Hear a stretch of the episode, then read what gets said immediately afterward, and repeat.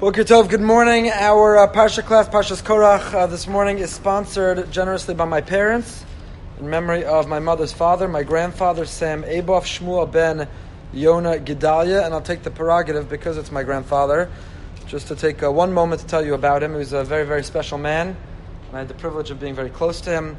My son Shai is named for him, Shmuel Yisrael Nassan, named for two of his great grandfathers, Shmuel and Yisrael Nassan.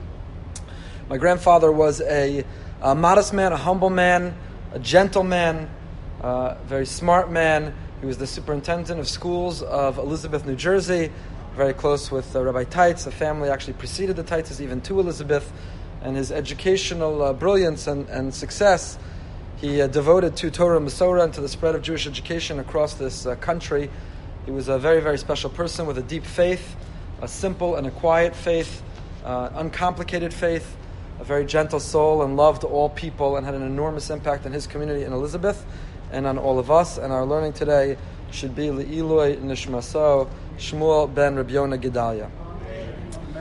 Parsh, if you want to know more, you could ask my mom after class. Parshas Korach. Parshas Korach. Page 820 in the ArtScroll Stone Chumash. Parshas Korach, of course, is the parsha of the um, the story of Machlokas. We have online on Why Torah previously, we've given several shiurim on the anatomy of Machlokas, exactly what was driving this great rivalry, this debate, or a debate that uh, Chazal, the Mishnah and Pirkei Avos, characterizes as Shalol L'Shem Shemayim. You have debates which advance and further the interests of Hashem. They're healthy, they stimulate thinking. There's a great debate going on right now like that. It's kind of um, it's kind of Chasidus versus the Misnagdim 2.0, the Grun, the Baal Shem 2.0, Rav Moshe Weinberger and Rabbi Shafran, a Rebbe at Ner Yisrael. I don't know if anyone's following these articles back and forth, and the Shiurim back and forth, and this notion, do we need Chasidus? Do we just need Gemara Rashi? That's a machlokas l'shem shamayim. If you're following that debate, I may write about it this week. It's fantastic. It's fascinating. What I love about it is it has people on both sides excited and animated and arguing but all the Shem Shemayim. They're arguing about what we need in our time. What is the means, the mechanism, the best strategy to connect to the Ribbon Shalom. This Korach Va'adasa was characterized as a machlokas shalol l'shem shemayim. It wasn't genuine, it wasn't authentic, it wasn't interested in advancing the will of Hashem in this world, making the world a better place. It was driven by ego.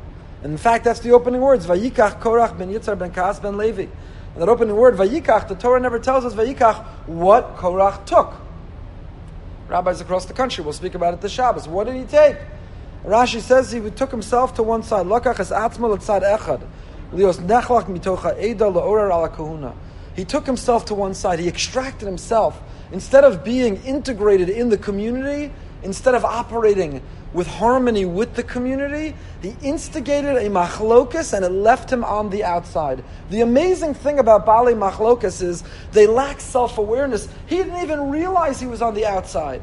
So convinced that they're right in machlokas, so absolutely convinced that they're correct and everyone else is wrong, the person doesn't realize how isolated they've become. They don't understand the damage that they have wrought. The uh, Rebbe says, Lakach es atzma l'tzad echad means, you know what the root of the challenge? The root of the problem was, he was Lakach es atzma l'tzad echad. He could only see one side of the debate. In order, you can have your opinion. You can have your opinion. And we should all argue persuasively for our opinions. We should advocate for our opinions. But we have to be capable of seeing the other side. For there to be a healthy relationship within the community healthy relationships within our lives, you can't be on tzad echad, you have to stay, see shnei tzadim. See both sides, even if you're going to take one of the sides. Korach was lakach as atzma l'tzad echad, he could only see it one way. He was blinded, which we'll come back to, but he was blinded by the ability or inability to see another perspective, to be able to come at it from another angle, to see it from another way. Rabbi Kroll spoke at the uh, High School graduation. You remember several weeks ago, what was it, Laurel and Hardy? Laurel and. No, what was the. People heard a sound and you could hear it one of two ways. None of you know what I'm talking about. Your grandchildren all know what I'm talking about. Okay. yeah, Laurel and. Come on, Racheli. What was the other one? Nanny, Hardy. Nanny. Nanny, Hardy, whatever. No, Laurel and Hardy was okay. Never mind. Never mind. Never mind. Yanni, Yanni, Yanni, and Laurel. So you only heard one side, and people who heard it one way were convinced the other side was categorically wrong. They were distorted. They weren't hearing the same thing. They weren't hearing the right thing. And it was an amazing, actually, national or international exercise in this question of is it possible for me to hear one thing and make room and allow you to hear another? Is it possible for me to be convinced that what I hear, I hear? Can I stand by what I hear, but nevertheless respect and make room and allow you to hear what you hear? That's Shnei. That's the ability to see things from two sides. It's the root of all relationships. And if you don't have that ability, if it's Sad Echad, you know, Ish Ish Kisista, that's the Pasuk Parsha of Sota we read a few weeks ago. Ish Ish, why did the Parsha say, what drove this woman? Not to excuse her behavior at all, but what drove her to explore a relationship elsewhere? Because Ish Ish, her husband, Ish Ish, he imposed himself. Only one way of looking at it, only one way of thinking about it, only one way of behaving, demanding and arguing and saying she has to be this way. So Korach only saw one side, and when you only see one side, and when you insist that everyone needs to see it the way you see it, and if you see it any other way, you're either ill informed, you're ignorant, you're stupid, you're evil, you're wicked, you're archaic, you're fanatic.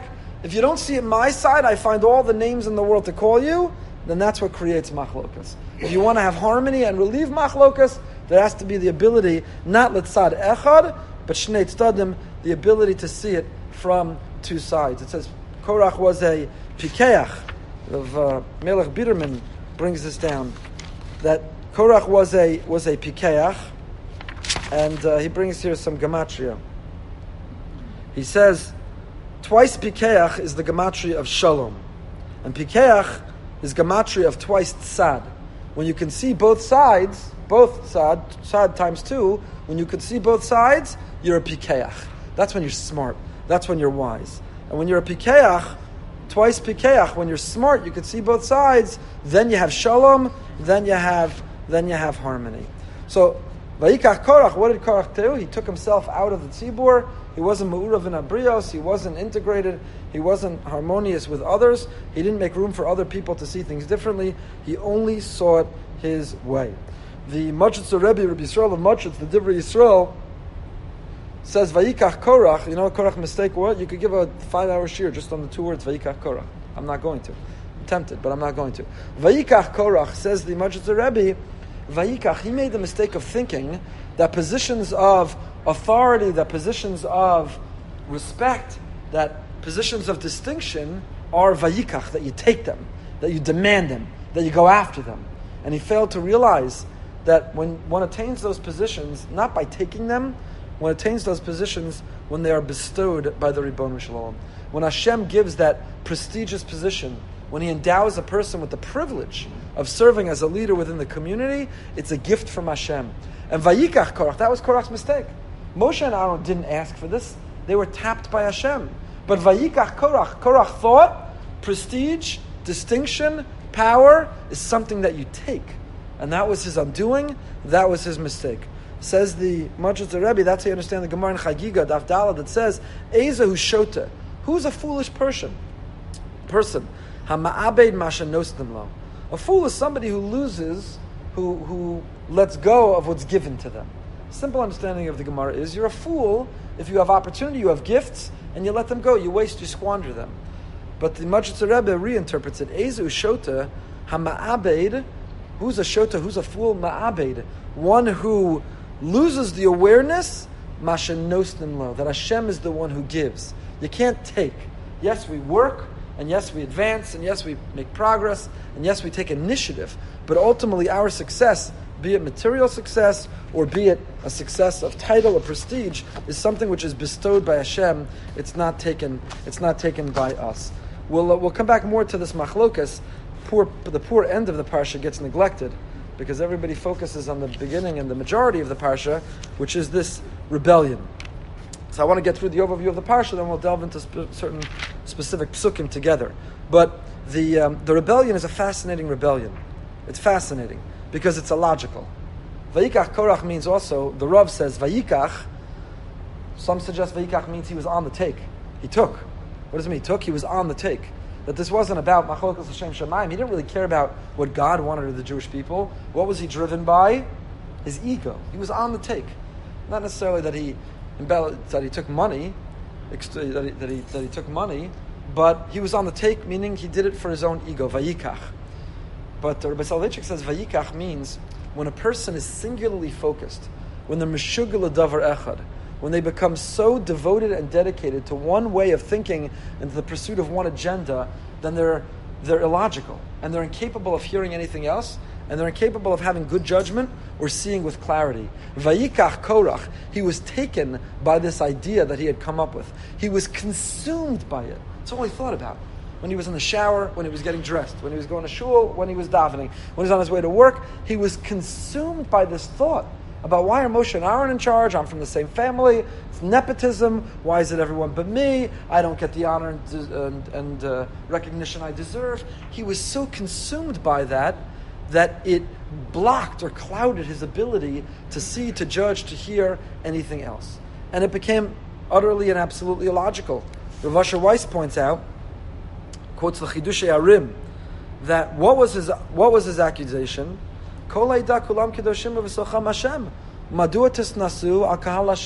We're all equally holy. Who do you think you are? You raise yourself, you put yourself above everyone? We're all equal. We're all equal. Why do you act like you're all that, Moshe and Aaron? Who died and made you the king of the universe? So says the Chidushei HaRim, could there be a more illogical accusation than Korach pointing to Moshe and saying, Moshe, you're so arrogant. You're so egotistical. You think it's all about you. You self appointed yourself over everyone else. Why is that so illogical, irrational? Why is it the most absurd accusation ever? Because what did we just hear testified by God Himself at the end of Beha'aloscha? Kadosh Baruch Hu Himself says, "Vayish Moshe anav mikol adam asher adama." There's never been a more humble man in all of existence. One of the Yud Gimel one of the thirteen principles of faith, is to know that Moshe is the greatest human of all time, greater than anyone who came before or anyone who will come after. Rav Asher Weiss says, why does it say Anav Mikol Adam? Greater Mikol Ha'adam, better than all people. So he says, Adam is a reference to Avram, David, and Moshe. The first three letters of their names. Avram, David, and Moshe spells Adam. They were all known to be very humble, and yet Moshe's humility surpassed them all. Moshe said, V'nachnu ma. What are we? We're nothing. Avram Avinu said, Harani afar ve'efer, I'm dust and ashes. So, how could Korach possibly have thought that he was going to gain traction? What could have led Korach to think that there was any legitimacy to this argument? That Moshe, you're so ego driven, you're so arrogant, you think you're all that. What do you, HaKadosh Baruch Hu just testified. He's Anav Mikol Ha'adam, he's the most humble of all people. Elamai, what do you see from here? Says the Chidushei HaRim. What you see from here is that when people are swept away by machlokas, they turn off their brain to logic. They start drawing conclusions that are illogical, that are irrational. It clouds our thoughts. It renders us unable to differentiate right from wrong, truth from false. We become self sabotaging. When we are engaged in machlokas, vaikach korach, when we become so fixated, so consumed by that one thought, that one accusation, that one suspicion, we start to see things that not only aren't, but that could not be. We start to believe in the absurd because we're so driven by that sense of a by that sense of a machlokas. So that was Korach. Korach was suspicious. That was his argument. And how does Moshe react? He says, "You know what? Let's all sleep on this. Boker. We'll deal with it in the morning." And that's the section we're going to come back and look at momentarily. Why does Moshe say, "Let's look at it in the morning"? Why not here now? You got to put this thing to bed before it ferments, before it grows. Why, uh, why, didn't, why did Moshe allow it to wait? Boker, we'll deal with it in the morning. It's going to metastasize by the morning. Why did he allow that? Moshe summons Dasan Vaviram. They ignore him. Hashem responds. We know with four responses. First, the earth swallows up. Gemara has a machlokas. Did Korach die in the earth, swallowing him up? Or did he die in later? Because after the earth swallows up the first group, then 250 die by um, by a fire that comes and consumes them, and then we have a plague that strikes another 14,000. And when all's said and done, you'd think we're finished, right? Kadosh Baruch has kind of made his point. Moshe and Aaron have been vindicated. They won. Let's move on. We're done. And yet there's one more thing that has to happen, which is the competition of the staffs. Aaron is placed, the others, Aaron's blossoms, the others don't blossom. Why did we need that last thing? You could listen online. We spoke about that in the past, about the nature of vindication. We quoted Covey in his Seven Habits that the best thing is a win-win. It doesn't have to be a win-lose or a lose-lose, but win-win is the best op- option that we're looking for in conflict resolution or in negotiation, and that created more of a of a win-win. Right after the episode is concluded, all these people have tragically died. Casualties, by the way, the most came from the tribe of Reuven. Reuven suffers the greatest casualties. Reuven, Korach was from which tribe? Levi. Why did Reuven suffer the most casualties? If you go back to the beginning of Bamidbar, Rashi says because Reuven was placed right next to Levi in the beginning in, in the beginning of the encampment, the camping assignments. Reuven suffers the most. We've spoken about that in the past, and it's available online as well. So when the episode ends, the Torah then continues with reiterating the duty, the responsibility of the Kohanim. Why would it do that? Because the people of Levi, the tribe of Levi, the Kohanim might have thought, maybe others think what Korach thought. Maybe HaKadosh Baruch Hu himself has second thoughts about their position of distinction.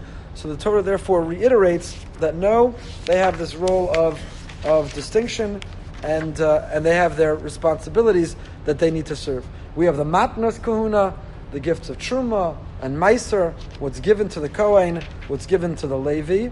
Included in that are the Bikure, are the first.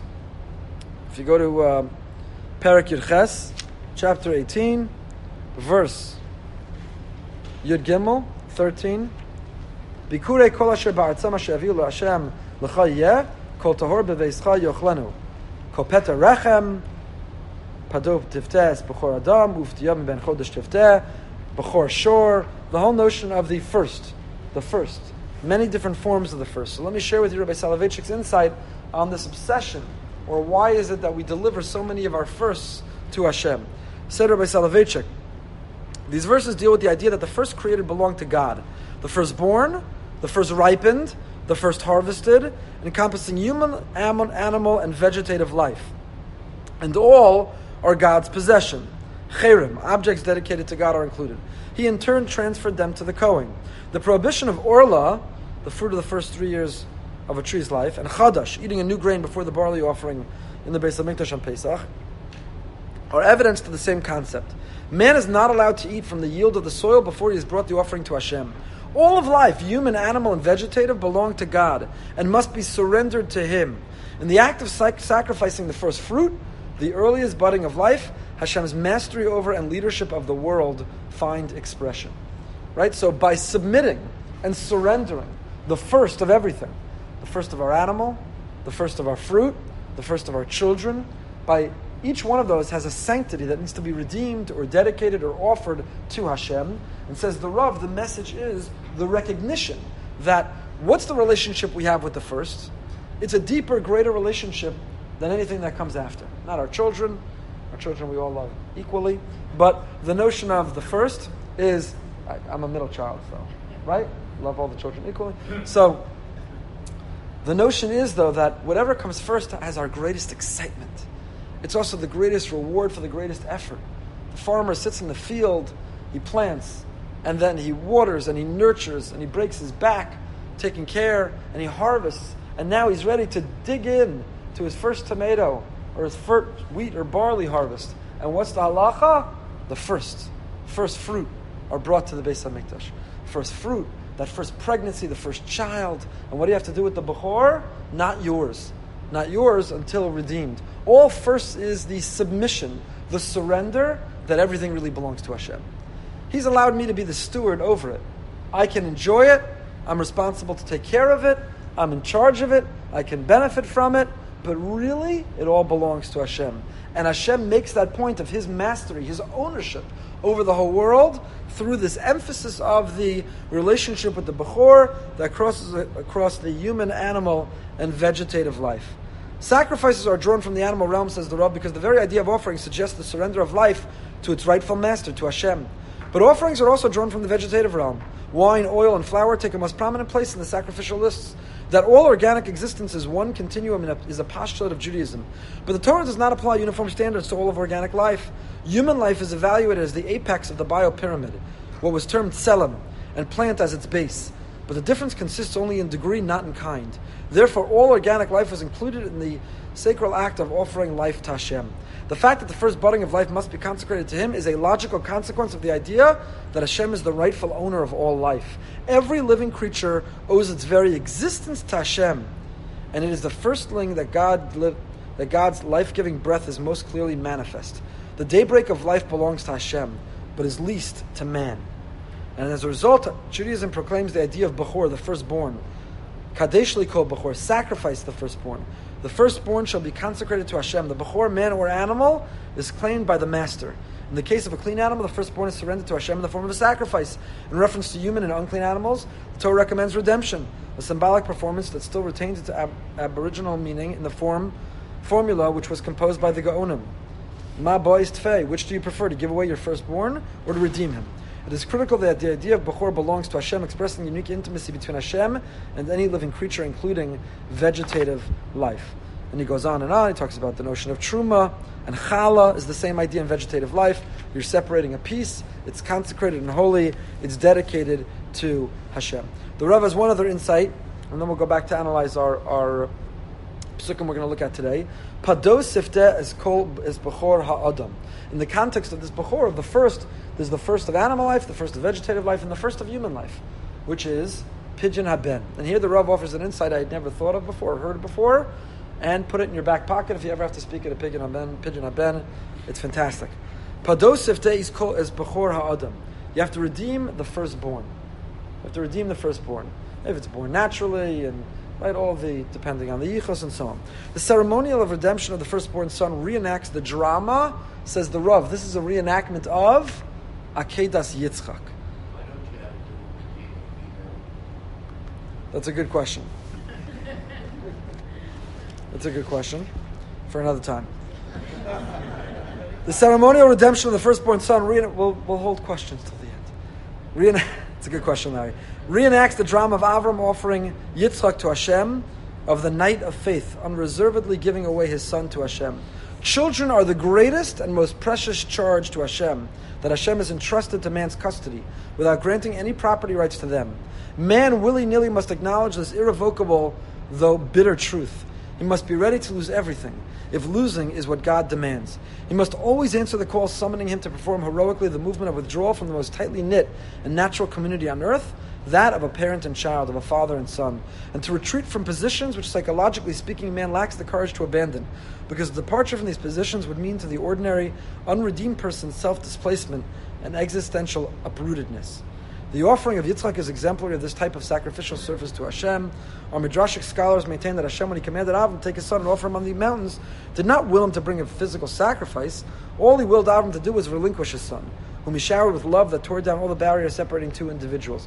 Again, he goes on and on. I don't want to take the time, but he very beautifully portrays this parallel between the experience of Pidyon Haben, that your firstborn child, like what Avram had to do with Yitzchak, the parent does with their firstborn child when they say he really belongs to Hashem and has to go through this uh, exercise and this process of redemption and bringing him back and bringing him back home. Okay, let's look at our psukim that we're going to analyze this morning.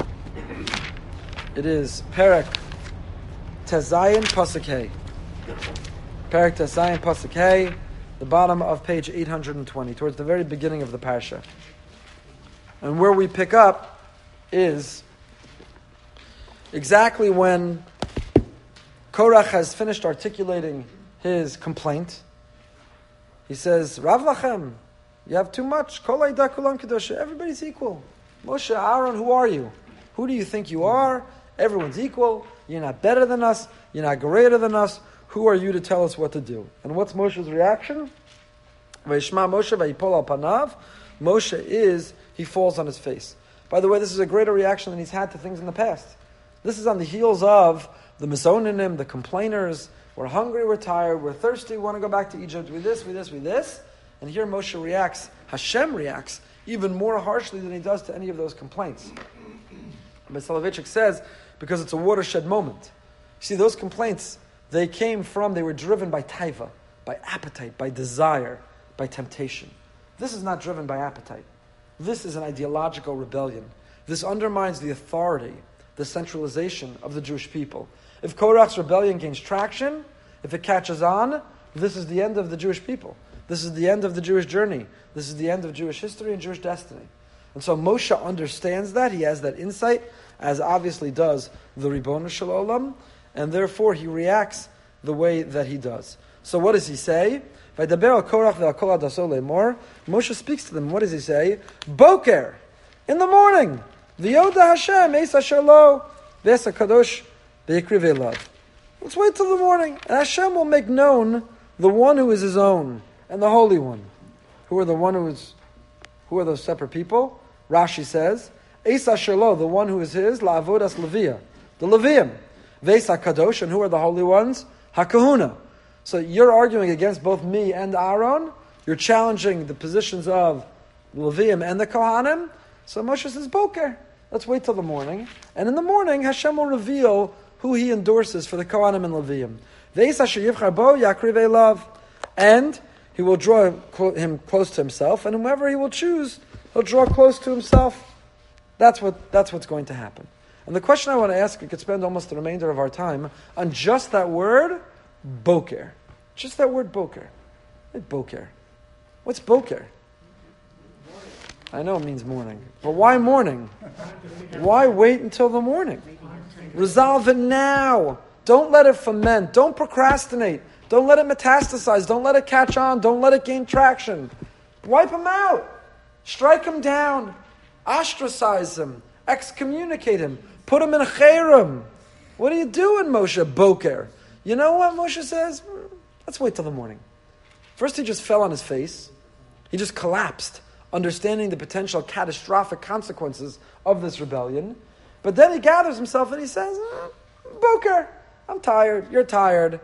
Let's get in the morning, we'll have a cup of coffee, and we'll take care of it then. Why Boker? Why wait until the morning? So everyone here weighs in.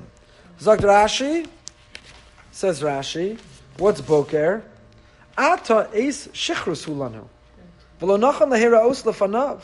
Rashi says two things. He says, right now is an Eish Shichrus. What does Shichrus mean? Drunk. Drunk. Right now we're drunk. Drunk? Who said anything about drinks? It wasn't that Moshe and Korach were sitting in the bar having a lachayim, and all of a sudden Korach, the intoxicated, belligerent Korach, decides to incite a rebellion in his stupor. Who said anything about drinks? What do you mean it's an ace shichrus? It's not proper to appear before Hashem while we're drunk. What, does that mean? So look at the Sifsei Chachamim, the commentary, super commentary on Rashi. She'asukim b'machlokas kol hayom. Lekach omer eish shechrosi k'mo shematzinu v'shechros v'lo miyayin. Shema mina af api shelo shasu nikru shikr. Says the Sifsei Chachamim, you know why Rashi describes their, their attitude, their condition is drunk? Because what happens when a person gets drunk? They forfeit their clarity they forfeit their judgment. They forfeit their acting in their best interest. When a person is engaged in machlokas, they're drunk on the machlokas. It's along the same lines of what Rav Asher Weiss quoted from the Chidushei HaRim. So single-minded, so driven, so convinced you're right, so consumed by the machlokas, you're drunk on machlokas. If you'd stop and be able to step outside of yourself and look at yourself and say, is that really intelligent? Is that going to lead to the results that you want? How is this going to end for you? The person would stop and abandon what they're doing, temper what they're doing. But a person is so consumed by machlokas is as if they're drunk in that moment. So Moshe says, look, you've been fighting all day. We, this machlokas going on all day. This is not a time to try to resolve this. You can't resolve this in this state, in this stupor. You need to sober up. Sleep on it, come back. The other thing Moshe Rashi says is Shema Yachzer Bahem. What was Moshe doing? He was buying Korach time. It was a delay tactic. Boker, you know what? Go to bed. Talk to your wife. Korach's wife, it turns out, was terrible. as opposed to own ben, Mrs. Ben Pelas, own Ben Pelet's wife who saved him. Korach's wife really is the one who every night said, Korach, they don't respect you, nobody respects you. Come on, Korach, why is it always Moshe and Aaron? Korach, you deserve better. She's the one who instigated the entire thing. But, but Moshe thought Korach should go home and, and you know what? Talk to somebody, gain some clarity, sleep on it, have a good meal, take a warm shower, relax, relax a little bit, and by the morning, you'll come back to your senses. By the morning, you'll realize this is not going anywhere good. So, the first lesson for us from that word boker and Moshe's delay tactic is not every instigation from someone towards us deserves an immediate reaction. You don't always have to shoot back that email right away. You got that email, somebody just fired the first shot of a machlokas at you through that email, through that text message, through that phone call, and boy, you're ready to like unload disproportionately, as those who accuse us in Israel of doing. You're ready to disproportionately wipe the floor with the person who sent you an email with a machlokas because you've been you have a file of 20 years of that person wronging you. And you've been suppressing it and you've been hiding it and you haven't wanted to deal with it. Oh, but now you sent me an email because you're upset that the simcha didn't the thing, yeah, the Shabbos meal. Poor, having to unload. Boker. Don't send an email. Wait till the morning. Sleep on it. Maybe the person's going to write you back and say, you know what? I reread the email I sent you. I'm sorry. I shouldn't have worded it in that way. I thought about what I said to you. I didn't mean to hurt you in that way. Even if not Boker, the morning will give you the clarity how to respond in a productive way, not in a way which is self sabotaging. So the first lesson of the word Boker is from Rashi, is this notion that when you are in the moment of machlokas, by the way, the brain and all of the bio um, physical f- feedback is exactly fight or flight, reptilian, it's animalistic. When you, somebody instigates against you, you're, you're no longer of your right mind. That's what the shichrus, the Sifsei Chacham says, or Rashi says. When you're in that machlokas, you're like drunk because you're not in your right mind. You're not using the front uh, cortex, you're not using the parts of the brain which are the unique human thinking, analytical thinking. You're using the fight, flight, animal parts of your brain which just want to have you unload on that person. And you're like a shikr. You're like a drunk person. So boker, wait, take a deep breath, sleep on it, wait till the morning. The email can be responded to in the morning. By waiting, you both give the other person time to come to their senses, and you can gather yourself to figure out what's the best path forward that will be the most productive. or let's keep going actually in the Or HaChaim. The Or HaChaim HaKadosh says, Boker, Boker v'yodah Hashem, tam omru boker v'lo asa ha-mivchan ba'oso zman atzmo. What does Moshe do? Let's keep reading the psukim for a second. Zosasu, Moshe says, Oh yeah, you think that we're all equal? First of all, well, let's deal with it in the morning. And then the morning comes, he says, here's the deal. You, Korach, and your Ada, take fire pans, the kalim that were used in the Mishkan to burn the incense. Utnubahem. Why did Moshe choose the incense? What history do we have with the incense? Do we have any history, a precedent of the incense being that which can decipher the right person from the wrong person? Did we ever have a consequence of somebody who brought incense who wasn't designated to do so?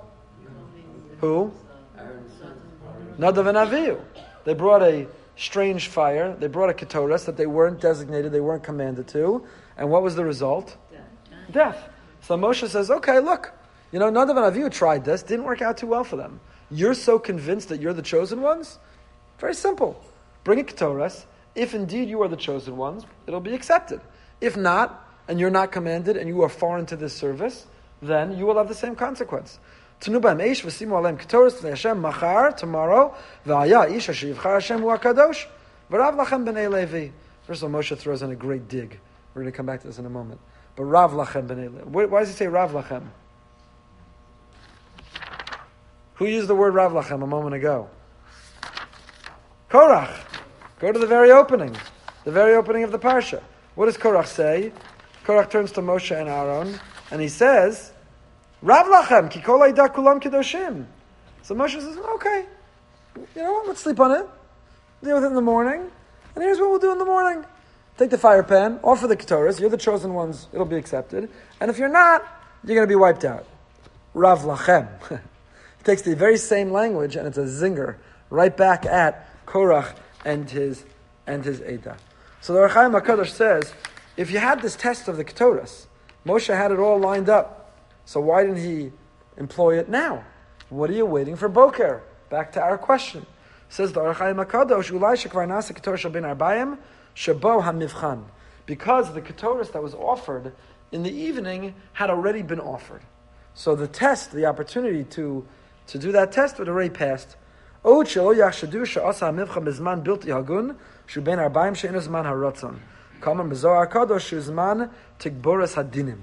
That time, mincha, is a time of din. Not midas arachamim, mincha is a time of midas hadin. So if you would do the test in the evening, in the afternoon, which is the time of midas hadin, of divine judgment, and then Korach and Zaydah were rejected, they would say it wasn't a fair fight. You Davka employed the test when you knew that the odds were against us because it was Midas Adin, and for these two reasons, says the Or HaChaim HaKadosh, that's why Moshe waits till Boker. So we saw Rashi brought two reasons. They were drunk on, on machlokas, they would lost their minds with anger, with rage, it's not the time to resolve things. Or Moshe was buying time for Korach to see the wrongness of his ways and come back. And the Or HaChaim gives two reasons, either because they had brought the Ketores of the Mincha time, of Ben Arbayim, or because it was Midas Adin, that wasn't the time to do it. The Rav, Rabbi Soloveitchik his Chumash gives a, I guess we're up to fifth reason for the word Boker. What does that word Boker invoke? Let me read to you the Rav. This statement by Korach that the entire congregation are holy is correct. As long as we're speaking of the community rooted Kedusha inherent from all our ancestors. You know, is Korach wrong? We actually have a tradition that, that Korach was a very um, virtuous, noble person. Korach was a chacham. Korach was a tzaddik. In fact, his argument is very compelling. We might have been persuaded to join. The holiness inherent in every one of us. Isn't that a beautiful message? I'm going to speak about this on Thursday night at our Farbrengen for the Rebbe, Zatzal, Gimel Tammuz. That the Rebbe's greatness was, he saw, every Jew is holy. Wherever they live on the globe, and whatever their lifestyle is right now, inherently there's holiness within every Jew. So isn't that a very beautiful, beautiful attitude? Where did Korach go wrong? That's very beautiful. It's very true. And says the Rav, it's correct as long as we're speaking about the community. Indeed, the entire congregation, the community as a whole, is a source of holiness. Moshe was born into a Jewish community as was the baby of a slave. Their shares in the endowment of sanctity were equal. However, if we shift our attention from the social aspect to the individual aspect of Kedusha, the whole idea of equality turns into an absurdity. We have to admit that the Bechira of Moshe was above and beyond the Bechira of the woodchopper or the water drawer. Interesting, in his response, Moshe gave Korach Boker in the morning. Medieval grammarians, such as the Radak, in the Sefer HaSharashim, talks about the word Boker. The word Boker is made up of the letters Beis, Kuf, Resh. Points out that Boker has the connotation of discriminating and differentiating between individual forms. Boker means the period of recognition of things, events, and people. What's the opposite of Boker, the inverse of Boker? Erev. Where does Erev, what's the etymology of Erev? Ayin, Reis, Reish, Beis. Evening, in contradistinction, is the time of monotony and uniformity. Erev is a time of apprehending the surroundings as an amorphous, formless mass where the individuals merge into one homogeneous black reality. Right? Erev, mi'urav, a ta'arovas. A ta'arovas is a mixture. An eruv, Rabbi Rabowski was just here with the rabbi who's down to help us uh, look at our eruv and see the improvements we can make. How does an eruv work? The eruv works because it makes everyone who is within that boundary mi'urav, a. It's a mixture of all those people live in one private domain all together.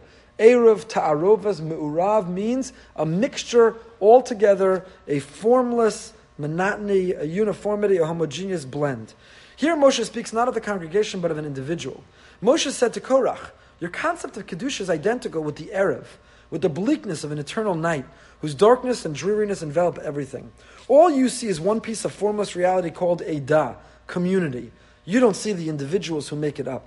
Your concept of Kedusha is limited to what the medieval philosophers called Chomer Hahiyuli, the primordial mixture. From the viewpoint of Erev, your argument is valid. But there's another idea of the holy, the personal, individualistic holiness, in which the human personality participates with all its singular greatness and beauty. This is the holiness which discriminates, which sees individuals. This is the holiness of the morning, of Boker, When the world emerges from the nightly anonymity into a world full of sun, joy, individual freedom, and individual greatness. As far as this holiness is concerned, the crowd is far below the individual, and each person is consecrated to a unique task that only he or she can perform. So beautiful. Says the Rav, the word boker is not a coincidence. What Moshe was saying is, you're right. If we examine this, if we're going to have this fight, if we're going to engage this debate at night, you're right. Because under the cloak of darkness of Erev, when everything is me'urav, you're right. When you take the community, all you see is Boca Raton Synagogue community. That's nondescript. That's one grouping. That's the unity. But we're made up of individuals who are diverse, who are different, who each have their own mission, who each have our own charge in this world, who each have our own mandate. And that's Boker. That's not Erev where we're all combined. It's Boker where we're discriminating, discerning, where we're different one from the other. And we have roles to play. The Kohen is different than the Levi, who is different than the Israel. The man is different than the woman. The firstborn is different than those who come after. We have all of these differences. Not better, not superior, but different. You're right. You want to erase those differences? Look at the community, the nation as a whole. That's Erev. But you know what, Korach? We're going to deal with this when? Boker. When the sun comes up and there's the clarity and the vision and the ability to see the differences, then you'll understand that your argument that we're all equal doesn't hold true when you zoom in and look at the level of the individual. A very, very beautiful insight of Rabbi Soloveitchik, the fifth explanation of Boker, why it waits all the way until Boker. A sixth explanation Right? And this explanation is also beautiful. We've derived lessons from each of the five. From the Ravs is that we, as Jews, live in Boker and Erev simultaneously. The individual and the community. The Rav is a famous essay. The individual and the community. That we live in both dimensions simultaneously. On the one hand, we're committed to the entity, to the entire unity of our people, to the community. We're willing to submit. We're willing to blend. We're willing to surrender our individuality for the good of the whole. But at the same time, we preserve our individuality and we pursue our individuality. And we have to be able to find both. I once spoke about that Rav's essay at Sheva Brachos, because to a degree that's what marriage is. Marriage, you blend in to be a couple, the couple, the family unit.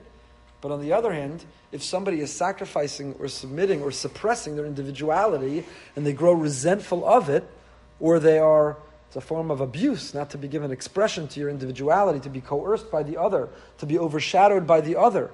A healthy marriage, like our relationship with our people, is boker and erev simultaneously. It's to be integrated. It's the erev me'urav. It's taroves. We're a unit together. But on the other hand, we're individuals who comprise it, and there's room and expression for our individuality as well. Number six explanation is given by the Or Pnei Moshe who was a contemporary of Rav Elimelech of Lezhinsk. And he says that Moshe was alluding to something else by invoking Boker, and he references a Gemara in Chulin. Really, Rashi says this as well. Let's look at it first in Rashi. Says Rashi, V'hikriv, Rashi V'hikriv. Targum mochiach kein v'yikarev l'kadmohi yikarev l'shimushay. Umedrash Boker, Amalo Moshe. Moshe says to Korach the following. Gvulos chilak HaKadosh Baruch Hu ba'olamo. says, look, Korach, you see us all as one blend? It's one blur? No. Kadosh Baruch Hu made boundaries in his world. He made distinctions in his world. Yicholam atem la'apach boker le'erev kach tuchel levatel zu.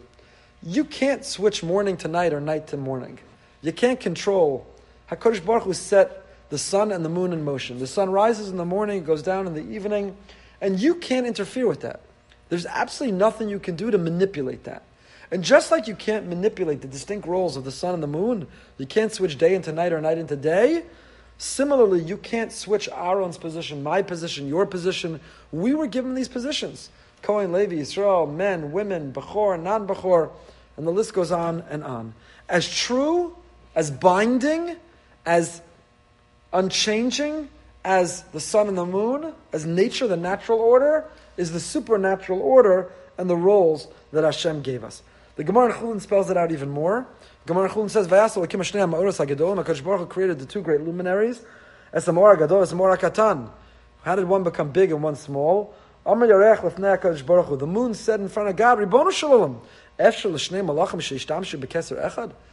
God, the, the, the heavens, the cosmos are not big enough, said the moon, for me and the sun. How can two kings share one crown? Who's the king? I want you to shrink the sun and make me, the moon, bigger. I want to wear the crown. I want to wear the crown.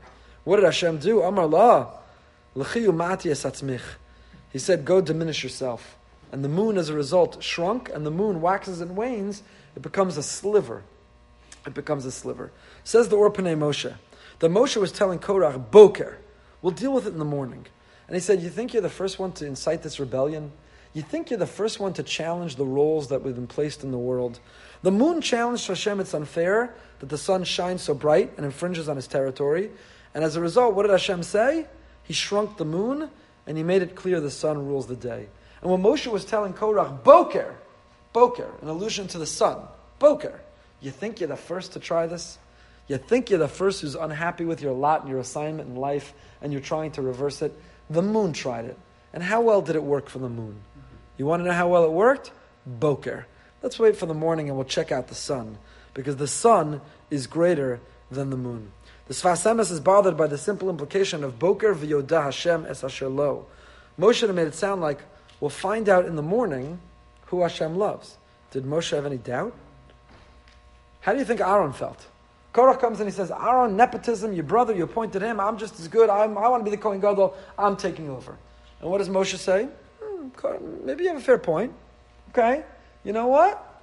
Let's wait for the morning. We'll see who Hashem chooses. If you're Aaron, you say, hey, bro, what, what is that? What happened? You didn't have my back. Why didn't you stand up for me? You should have put Korach in his place. You should have put our cousin in his place and said, What do you mean? Let's wait for Hashem to decide and determine. Hashem has decided. Aaron is the man. Why imply that it's not yet decided, it's not yet set in stone? The Sfas Emes offers an astounding answer. Sfas Emes suggests the true Aaron had been selected, but that was yesterday.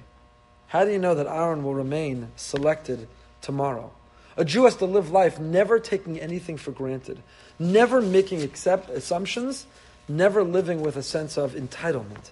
Our avodas Hashem can never grow stale or complacent or work off assumptions or make us feel entitled. It has to be renewed and refreshed and reinvigorated. And therefore, Moshe was saying is, you know what, you're raising a challenge, and let's see. Aaron, if he's not continued to be selected by Hashem, will forfeit the position. Because we can't live with a sense of entitlement. Every single day, we approach the gift of our position and distinction in life with a sense of renewal. And that's the pasuk in Kisavo. Pasuk says, Hayom azeh Hashem elokecha mitzavcha la'asos achukim mishpatim. On this day Hashem commanded you. And Rashi quotes the Medrash that every day our attitude towards Torah and mitzvahs have to be kichadashim, as if it's new, as if we just been commanded, as if it's from the start. And so Moshe is telling Korach, Boker, let's wait till the morning and see what happens. In the morning, the sun rises, it's a new day, it brings new opportunity, but it also brings new responsibility to prove ourselves worthy. And if my brother Aaron proves himself worthy, then Hashem will renew his commitment towards Aaron. And if not, then maybe it's you. Let's wake up and let's see. This is also the theme of Rosh Chodesh, which is tonight, I believe. Tomorrow and Thursday, Rosh Chodesh Tammuz.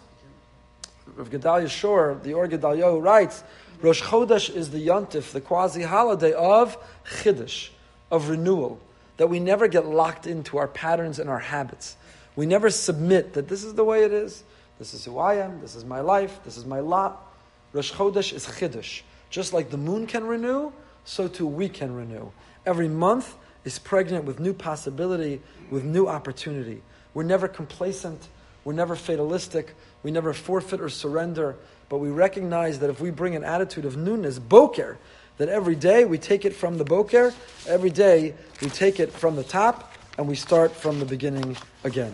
That was explanation number six and seven. Finally, number eight is from Rav Asher Weiss again.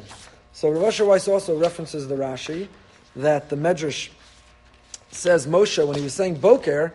I told you you can give a five-hour shiur just on the word Vayikach, five-hour shiur just on the word Boker. You have to be sensitive to the text, though. Most people heard Parshas Korach a million times, and you hear Boker, and you say, "Okay, so Moshe said in the morning we'll resolve it." How many of us stop to say, "Why did Moshe wait till the morning?" What's the deeper message? What was it communicating? What was the Torah communicating to us about how to resolve machlokas? how to stay in control, how to not feel entitled, how to give other people the opportunity to walk back their instigation. All these messages are only because these commentators were bothered enough to pause and stop and say, why does it say Boker? So the last explanation, Rav Asher Weiss. So what's the meaning of this medrash? How is the distinction between night and day relevant to Aaron's distinction as a Kohen Gadol? So Rav Asher suggests, based on the Gemara in Shabbos. Gemara in Shabbos, one of my favorite Gemaras. I get the opportunity to, to try this Gemara. Not often, but often enough. The Gemara says, Tana Rabbanan, Aluvim ve'enan ovim, shomim cherpasan ve'enan meshivim, osam me'ava, usmechim biyisurim aleim akasav omer, ve'avav ketzeis Hashemes begvuraso. Aluvim ve'enan ovim. What does that mean? Aluvim ve'enan ovim. The Gemara elsewhere says that we should be min ha'aluvim ve'enan ovim. Aluvim and ovim are those who are ridiculed who do not ridicule others back. Hear their disgrace, they're, they're here, they're being attacked, they don't attack back. Of them, the Pasuk says, those who love Hashem will be like the sun which goes forth in its might. Asks Rav Asher, what does the Gemara mean? The notion of being in control, of encouraging us that even when you're attacked, don't attack back, stay calm, absorb the blow, and move on. Be Be attacked, so someone posted about you online, someone leveled an unfair accusation, someone sent out an anonymous letter, somebody wrote you an obnoxious email. Be among those who are attacked and ridiculed. In fact, the Chofetz Chaim had a Masorah that a person who is in that moment that they're attacked, but they gather themselves enough to say, you know what? I'm not going to dignify this with a response. I'm not going to lose my own cool. I'm just going to absorb the blow and move on that when that person in that moment has achieved such righteousness, when they give a bracha, that bracha has a very, very, very special quality. Find somebody who's being attacked and who has the self control to absorb it and not respond. Get a bracha from that person in that moment, and it's a bracha for ourselves. And that's what the pasuk says. You're likened. Hashem loves you. How does Hashem love you? Like the sun, which goes forth in its might. Says Rav Asher, what is the fact that you were attacked, you were ridiculed, you were disgraced, and you absorbed it, you didn't do it back, what does that have to do with the sun? So the Iyun Yaakov, the commentator on the Ein Yaakov, offers a beautiful explanation of the Gemara. And he quotes our other Gemara Baba Basra, that when the sun and the moon were first created, they were equal size, and the moon said two kings can't wear the same crown. And Hashem said, you know what, you're right. Moon, you get smaller. The sun's going to wear the crown. So in each and every generation, this is Hashem's method of resolving disputes between those who ridicule and those who ridiculed between those who disgrace and those who are disgraced but do not respond. He knocks down the ridiculers and disgracers, and he uplifts the ridiculed and disgraced. He comforts the disgraced as he comforted the sun. And that's what the Gemara means when it quotes the pasuk about the sun. If you can bear the blow, the sun didn't fight back against the moon. The sun didn't argue, I want to be greater than the moon. The moon was the instigator. And how did Hashem respond? By shrinking the moon and giving the crown to the sun. And that's how Hashem operates in the world. I tell people all the time when they're attacked unfairly, I say, don't gauge. First of all, I'm a big believer in my own life. I've seen this several times that what goes around comes around. Don't get in Hashem's way. He's got a plan. He'll figure it out. Maybe it's tomorrow, maybe it's in a month, maybe it's in 10 years, maybe it's in your lifetime, maybe it's after. But what goes around comes around, and whoever's acting in that way, Kosh Baruch Hu has a plan, just get out of his way and don't interfere with it. Be a spectator on the side of it. But it has a bracha to be min ha'ne'alavim ve'ena min ha'ovim. And what's the bracha? Just like the sun was rewarded for not shooting back to the moon, where the moon was the one, the disgracer was the one who shrunk and the disgraced was honored, so too in perpetuity and for all time, Kodesh Baruch Hu honors the disgraced and shrinks, punishes the disgracer. And that's what Hashem, that's what Moshe was telling Korach. Boker. With this we can understand Rashi's explanation. Can you turn morning into night? Moshe asked Korach, it's impossible to revoke Aaron's appointment as Kohen Gadol. And anyone who attempts it, disgracing Aaron in the process, will suffer the same fate as the moon, which was thrown down from its grandeur. Yet Aaron and Moshe, who were ridiculed and disgraced, they emerged victorious, just like the sun goes forth in its might. So the sixth explanation, or seventh, I don't even remember, eighth, whatever we're up to, of the word boker is this idea that be min ha'ne'elavim ve'enan min ha'ovim. Boker. Just like the sun absorbed the blow and didn't fight back, you think Moshe couldn't have gotten up at a pedestal? Moshe could have gotten up in his pulpit and said a lot of things about his cousin. marginalized him and made the entire machlokas disappear. But he didn't. He absorbed the body blow and he moved on. Just like the sun. And just like Hashem rewarded the sun, He rewards us. Now, the main thing I want, this was all by way of introduction. The main thing I wanted to get to, which I'm going to make a note to myself, maybe you can remind me, to start with next year, is a very, a very puzzling, mysterious comment by Rashi about Korach. That how did Korach, how did this whole thing happen? How did this whole thing happen? So Rashi says, Eino hitatu. His eye led him astray. Korach Korach's a smart guy. What led him to the shtus? What the Chidushei HaRim said was so irrational and illogical. To put forth an argument, Moshe is arrogant? Are you kidding? Hashem testified he's humble. What led him to that ridiculous conclusion? Eino hitatu. His eye led him astray. What do you have? Cataracts, macular degeneration. What happened with his eye? What happened with his eye? What led him astray? So that's what I wanted to get into the notion that we see out of two eyes, but Korach was blind in one eye. And why did he only see out of one eye? What does that correspond with the notion of seeing out of two eyes? He was blind in one eye. He's not the only one. Bilam is described as Shesum Ha'ayin. Bilam also was blind in an eye.